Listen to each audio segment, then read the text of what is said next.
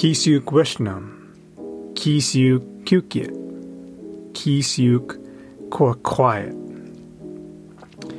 Welcome back to another Warrior Wednesdays with your host, Peter Not So White, and I'm coming to you from the unceded Coast Salish territories of the Squamish, the Tsleil-Waututh, and the Musqueam people. Sukani for allowing me to be a guest on your lands. And today's topic, I want to talk about something that I've, I've actually wanted to talk about for some time now. And it just felt right to talk about it now. You know, and I've been going with my guts, you know, my gut feeling, my intuition, and I really feel like this is the time to talk about it.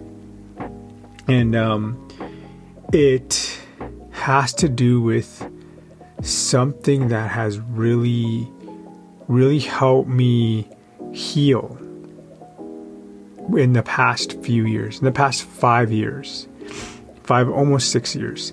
It's it's allowed me to heal, and that is powwow dancing. Um, as you all know, I'm a powwow dancer. Um, I didn't actually grow up powwow dancing. I did for a few years when I was very, very young. You know, I started to dance the grass when I was, um, I believe I was nine, maybe nine or ten when I started to dance for a little bit.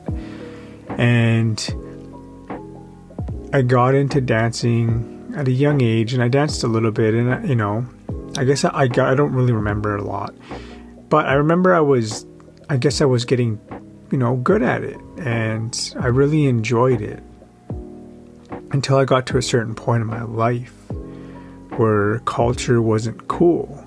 You know, I had, I had moved away from my homelands, and we actually moved from Yakanuki, which is Creston, British Columbia, and we moved to uh, Vernon, British Columbia, which is uh, a part of the Okanagan Nation. And I didn't really know a whole lot of indigenous people there. You know, I didn't know a whole lot of First Nations, Native American people there. And um, being from a smaller community, all I knew was my family. All I knew was the people from my community, my reservation, and the few surrounding uh, Ktunaxa reservations, because I would travel there. We traveled to a couple, small, you know, a couple powwows nothing too serious because I was young and we were just kind of learning. And um, now that I think back on it, it's it's quite interesting that there was actually uh, two other girls in my school, my elementary school, that were also First Nations, and it was weird because I didn't. They weren't from my reservation, so I didn't really understand at that point in life that there was other native people from other reservations and they could live in your community. And actually one of our one of them, her name is Jayli Wolf. That's Jayli Wolf. And she uh, is becoming a pretty phenomenal uh, artist in the music industry.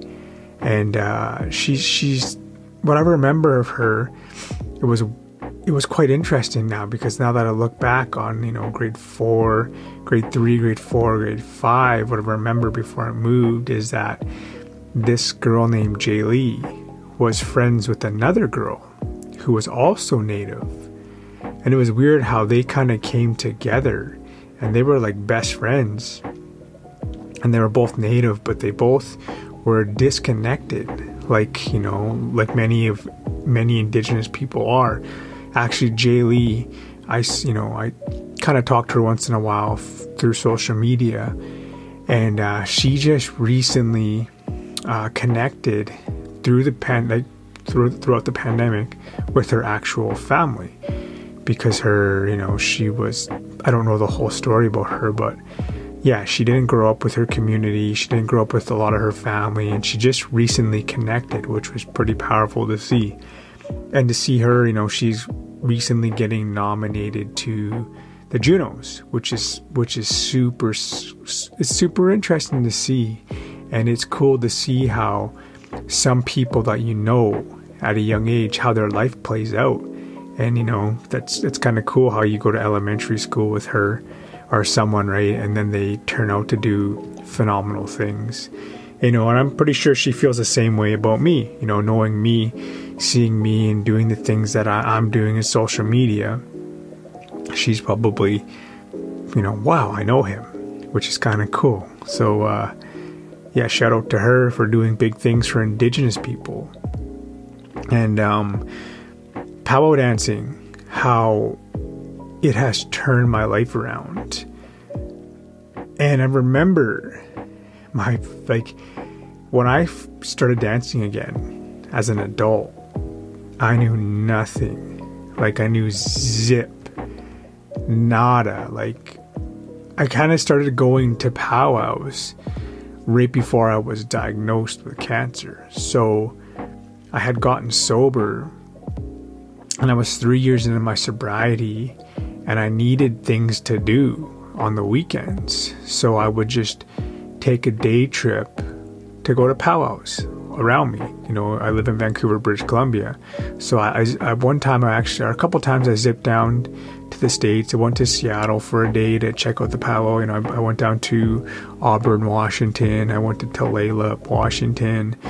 And I went to the few powwows around here just to, just to kind of get an eye, you know, hang out and just be around the, the energy as I was trying to reconnect and trying to, you know, heal my spirit and my soul because I I had been through so much trauma as as a, starting as a little boy that I needed to rekindle that my spirit. I needed to awaken it, and the drum was another way to awaken my spirit to to the man you see today.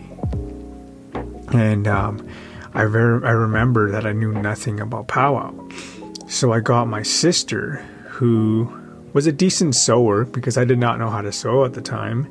I know how to sew now, but I did not know how to sew at the time. And I knew she was pretty good when she was in home economics. She did really good in sewing class.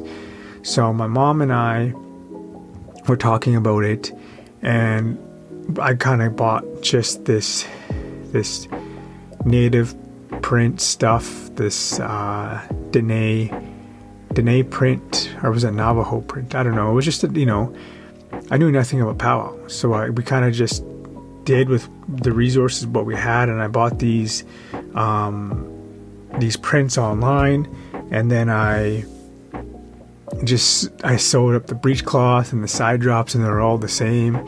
And I got this this button up shirt from Walmart, just just a regular black T-shirt, and I sewed ribbons on it it's like a ribbon shirt because I didn't I knew nothing about powwow. And then my uncle uh, down in the states, he found out that I was wanting to start dancing, so he actually gifted me this this fan. And it's not even a, it wasn't even a powwow fan. It was actually a, like a ceremony fan. And I was like, whoa, you know. So, but I used what I had, and then I, and then I was I had a bustle given to me uh, which I've actually gifted away and given away now. And uh, but that's what I started off with. I started off with next to nothing, and I um, when I first started dancing, um, I was super nervous, but I was excited at the same time. And I still remember that very, very first time that I stepped back out onto that dance floor and I and I should have instead of winging it like I like I do like to do things like I just like to wing it I should have practiced you know I should have learned the basic steps of the one two because I barely even knew how to do one two like the inner they're called it's called the intertribal step I barely knew how to do that that's how that's how unexperienced I was at that time, you know. And I'm super grateful that I actually waited. I waited until May long weekend to dance. I waited to go home to my community because I wanted to awaken my spirit at home where my ancestors ancestors had kind of lived, you know, because before colonization, before contact, before all of these things, we didn't stay as Ktunaxa people. We did not stay in one area. And where Yakanuki is currently located, any reservation, not even Yakanuki per se, any reservation, that's not originally where people would actually live. A reservation here in Canada, anyways, and, and the States the same way, is it was land that basically no one wanted. A reservation was land, I know in Canada, that the Queen, you know, the Queen of England and her royal family couldn't get resources from. So they couldn't farm on. It wasn't farmable land. Because back in back in those days when treaties were made and reservations were formed and all that stuff, they lived off of farmland. Farming was one of the main sources of income. That and trading, you know, but farming was big at the time here in Canada. And I know that for a fact that reservations are plots of land that no one else wanted. And it's kind of it's kind of funny because now that farming, you know, food is a big source of life, but farming isn't the same as it was back in the 1800s, the early 1900s. And uh, now some of these reservations have beautiful spots where everyone wants to go. I know for a fact in the Okanagans that they have lakefront property throughout all the Okanagans, A lot of these reservations have really nice locations where everyone wants to be now, and they lucked out because they're boom right on the ocean or right on the lake, right on places where people want to be. So it's kind of, in hindsight, it's funny how full circle come around where farming isn't as it was then, as it was looked at, and how it is now, and where some reservations are located. Some, not all. A lot of reservations are located in places that have next to zero resources. Some reservations are like in the middle of nowhere, hours away from the next town. I know that for, you know, I know that in the States, that's how a lot of reservations are. They're actually further away from cities. And, um, and yeah, that's that's just what the government wanted to do to try to slowly kill us off by becoming dependent on them. But back to this story with powwow dancing, you know, when I first started to dance, I started to consume as much as it as I could. I started to consume powwow throughout my whole time. Like I would watch powwow. I would watch powwow when I was running at the gym. I would watch powwow videos while, you know, while I was doing certain things. That's all I started to do was listen to powwow music and I started to watch powwow on YouTube. And I started to consume it. And I and um I was I'm I'm an iron worker, you know, I'm a union iron worker. And what I would do is I would get off a little early on Fridays and drive to the nearest powwow. Powwow all weekend. Get all ready and then head home, get home late at night on Sunday just to make it back to work for Monday. And that's what I did religiously.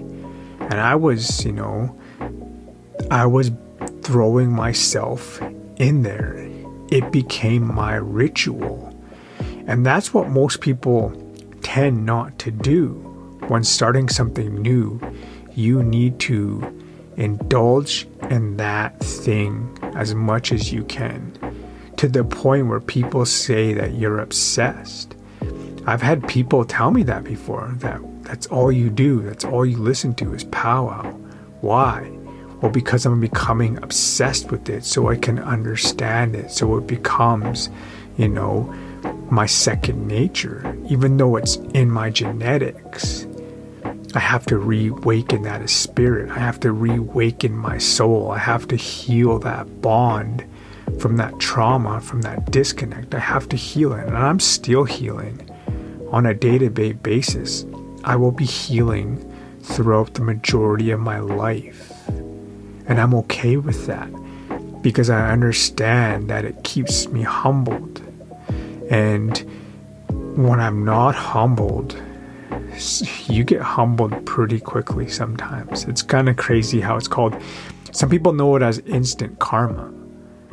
But instant karma, all it is, is life is humbling you and putting you back to a humble state because you are getting out of alignment with being humble. And there's that quote that I really, really love. It's called, it's, uh, be humble or be humbled. And when you're gloating and when you're doing these things, when I do that now, like I, I literally feel like fire is coming out of my mouth when I'm saying bad negative things. It's it's how so in tune I am with my with who I am now that I know it's not right, and I and it literally feels like flame is coming out of my mouth when I'm speaking bad, negative things. And I'm going to be humbled if I don't slow my roll. I'm going to be humbled sooner or later. And uh, that's what instant karma is. You've seen those videos where instant karma happens just like that. You know, you do something and all of a sudden you're like, boom, humbled right away, instantly. So when you start out doing anything, you need to be like I was with dancing and just become so obsessed with it that people think you're crazy. Like that's what people literally thought. Like that's all this guy listens to is powwow music. That's all he watches on his spare time. That's all he thinks about. That's all he talks about. Because I wanted to become the best dancer I could because I want to inspire people to show them because most people, you know, in the indigenous community are a lot like myself. They didn't grow up with traditions, they didn't grow up with dancing, they didn't grow up with these things, and they think they have to be young to do it. And that's with a lot of things in life. People think they have to start when they're young to do anything when it's not even that way. You can start something at 26, how I did, right? I started dancing at 26. You don't have to be young to do something in life. You just have to have that willpower and that discipline to start doing it. And dancing has brought me so many phenomenal, like, it, it's brought me a lot of great memories. It's given me a lot of great experiences, and I'm only beginning in my in my dancing career, my dancing life. And, I, and I, as I dance, I still learn new things about my body. I still learn new things about who I am. And that's the amazing thing about dancing is that it can always be you can always practice you can always become a little bit better you can always push yourself to become better. And the reason why i want to become a better dancer is so i can heal more people so i can inspire more people so i can you know catch more people's eyes so they can heal through my dancing through my medicine because movement is you know dancing is is medicine. And the reason why dancing is medicine is because any form of movement no matter what you're doing is some form of healing. It's some form of healing yourself in, in certain ways. Like it could be trauma it could be physical fitness it could be you know whatever. It can heal your body. And even just me dancing and people watching me dance, they can be healed because they get lifted up by my expression, by my story, on about by my energy that I'm putting out.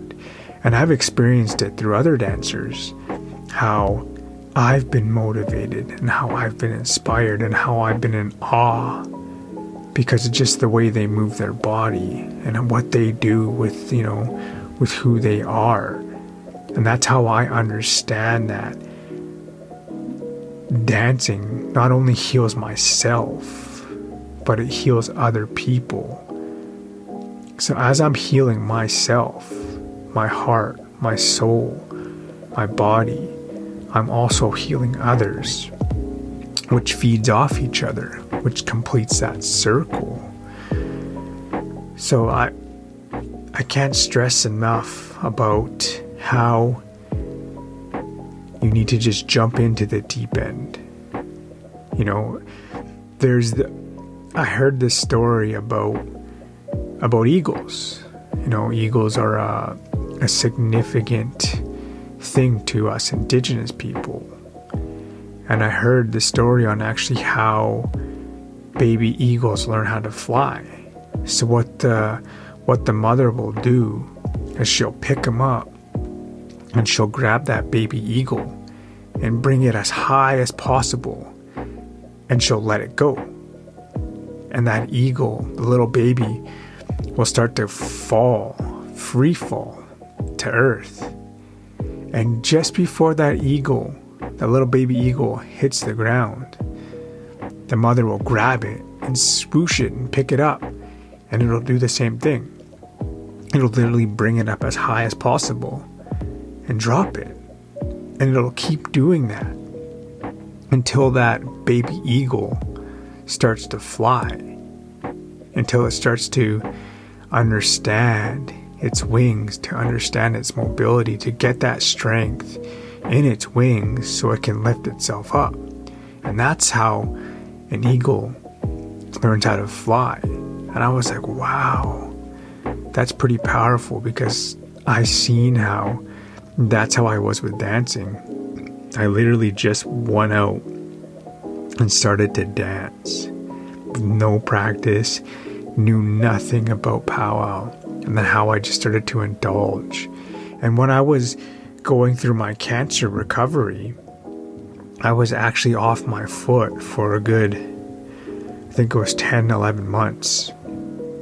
And for some of the time where after I got home and I was in the hosp- out of the hospital, I would just sit there with my foot up, watch powwow, and I started to beat my regalia that I have now. And that's what I did. I just started to beat it. And I was watching powwow and beating. And that's what also helped me keep pushing when I was recovering through cancer because there was some point in times where I, I wanted to give up. You know, I was just tired of feeling hopeless. And I was just tired of uh, not being able to do anything but just sit there. You know, I was being humbled. So what I did is I decided that I was going to bead my regalia. So that regalia that I, the beadwork that I wear now, has a has a strong tie to me because it's what kept me pushing through my very hard times when I was battling, you know, my cancer and, and my tumor removal. So there's some plans I have with this current current beadwork that I have once I get my new stuff. And it's what my gut's been telling me to do. But I'm eventually going to give away, I'm going to gift some of this, this like a lot, the majority of my beadwork that I have to a to a new dancer, to a, or a dancer that maybe isn't as blessed in the moment to have beadwork, and the creator will tell me who it is. You know, I have faith in the creator that I will just know at the right time who it's meant for. So that's what I'm gonna do when I get my when I get my new stuff. You know, I'm gonna give this away to someone so they can carry on with their dancing, so they can be inspired to inspire other people. And that's my plan. You know, that's what I've been planning on doing for a little while now. And I'm excited to see that look on that person's face when they get that, when I give them that beadwork. I'm really excited for that. And so, with that, I'm going to jump off now. Sukini, thank you for tuning in.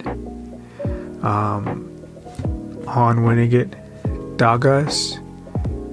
And remember, everything always happens for the right reasons. I'll see you next Wednesday, all my warriors. Take care. Goodbye.